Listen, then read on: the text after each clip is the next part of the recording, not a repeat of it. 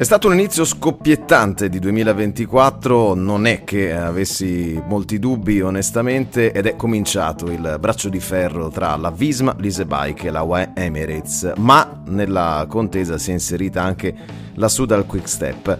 Partiamo dai numeri nella nostra analisi e da quello che ci hanno raccontato le corse peraltro dell'ultima settimana. Il weekend ha esaltato ancora una volta il volo dei Calabroni che grazie a Jonas Vingegaard che ha distrutto tutti quanti al Giro di Galizia e al primo weekend eh, di classiche con la doppietta Tratnik-Van Aert fra Omlop e Kurn-Bruxelles-Kurn veramente hanno mandato un messaggio chiaro e tondo a tutti i rivali. Sul fatto che Vingegaard avrebbe vinto uh, il Gran Camino non è che ci fossero grossi dubbi, il punto è la solita autorità con la quale si presenta alle corse il repescatore. Debutto stagionale e vittoria nettissima, a parte la cronometro che non valeva per la classifica generale, nonostante condizioni estreme da un punto di vista meteorologico, pioggia, freddo, vento, tappa accorciata all'ultima, comunque Vingegaard nei tre arrivi ha sempre staccato i rivali. Di 24 secondi la prima volta, 29 la seconda e 16 eh, la terza quindi eh, direi che è particolarmente in palla il corridore danese. E in Galizia abbiamo visto e ammirato anche il quinto posto di Kian Uydbrooks, altro acquisto pesante da parte dei gialloneri.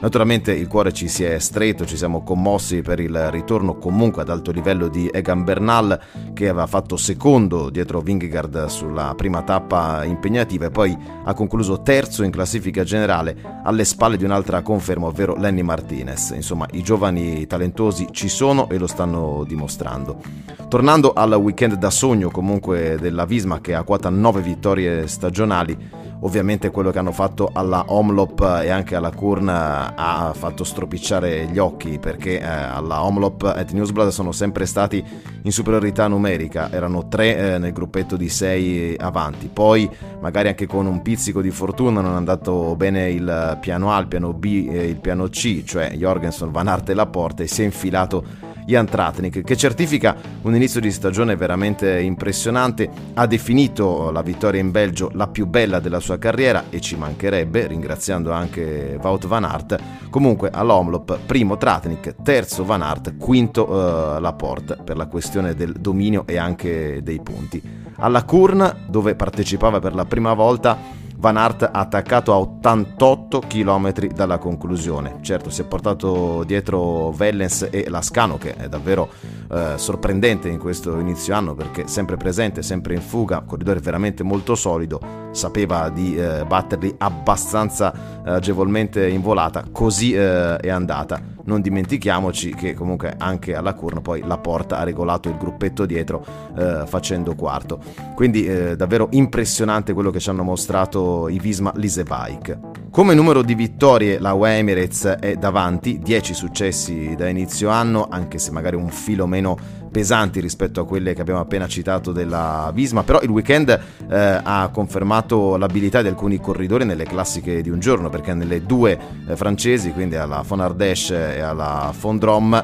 il primo giorno successo di Juan Ayuso, peraltro su Gregoire, Schielmose e Gall. Altra conferma da parte di questi tre corridori che rivedremo su questi schermi nel corso della stagione. E poi eh, domenica la Fondrom doppietta UAE Emirates con Mark Hirschi davanti a Juan Ayuso, quindi belle indicazioni da parte della formazione di Gianetti e Macin che invece è tornata con le pive del sacco al UAE Tour dove schierava un uh, tridente che sembrava inattaccabile con Adam Yates, uh, Jay Vine e Brandon McNulty e cosa è successo? Adam Yates uh, è caduto commozione cerebrale sul primo arrivo in salita a Jebel Jais in quella tappa è, t- è stato costretto a ritirarsi, aveva perso già terreno a cronometro ma avrebbe potuto anche provare a cambiare la la questione sul tavolo. McNulty eh, si è goduto chiaramente la maglia rossa così come Jay Vine, ma entrambi sono crollati sull'arrivo conclusivo di Jebel Afit. Morale della favola, miglior piazzamento finale, quello di Mikkel Bierg, quindicesimo, un po' pochino per una squadra che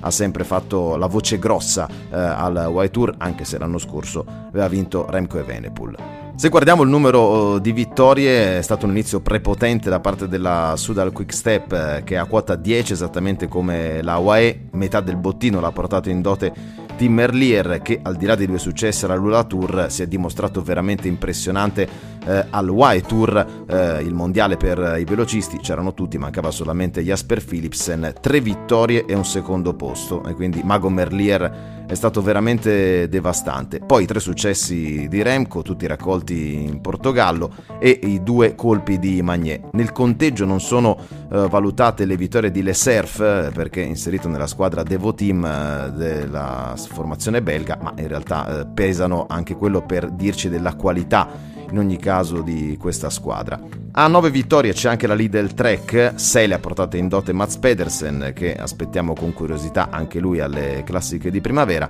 e poi l'attesissima Borans Groe a 6 vittorie, 3 però di Westford e 3 di Dani Martinez ma eh, ci sarà il debutto alla Parigi-Nizza domenica prossima di Primo Roglic, anche lui molto atteso.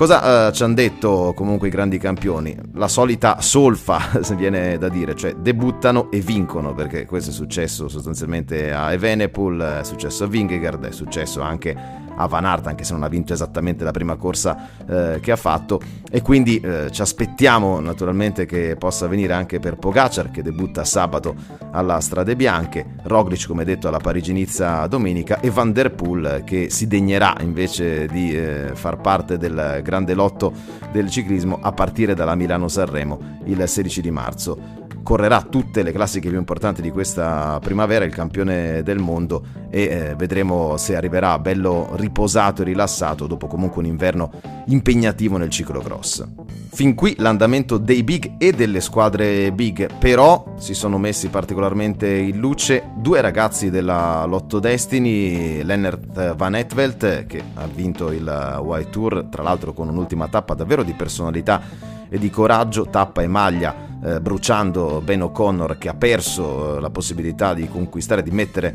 eh, in bacheca una corsa importante per appena due secondi e anche Maxime Van Gils eh, che eh, tra vittorie e piazzamenti è un altro di quei giovani talenti che il Belgio sta accudendo e sta lanciando nel grande ciclismo. A proposito, i corridori belgi finora da inizio 2024 hanno ottenuto 20 vittorie, 14 per i corridori britannici. L'Italia purtroppo il piatto piange abbastanza perché siamo solamente a quota 4. Questa è una settimana molto importante in cui inizierà appunto a esserci, a vibrare il calendario italiano con il trofeo La Igueglia, eh, diretta su Eurosport mercoledì alle 14.30, la Strade Bianche, diretta sabato a partire dalle 14 e poi le due corse a tappe più attese da domenica la Parigi-Nizza e da lunedì la Tirreno Adriatico in cui vedremo in scena tutti i migliori e noi seguiremo proprio lo sviluppo di queste corse. Quindi in conclusione ci stiamo già discretamente divertendo, questi ragazzi sono uno spettacolo, sono una garanzia e ripeto, sabato cambierà ancora di più lo scenario perché lì,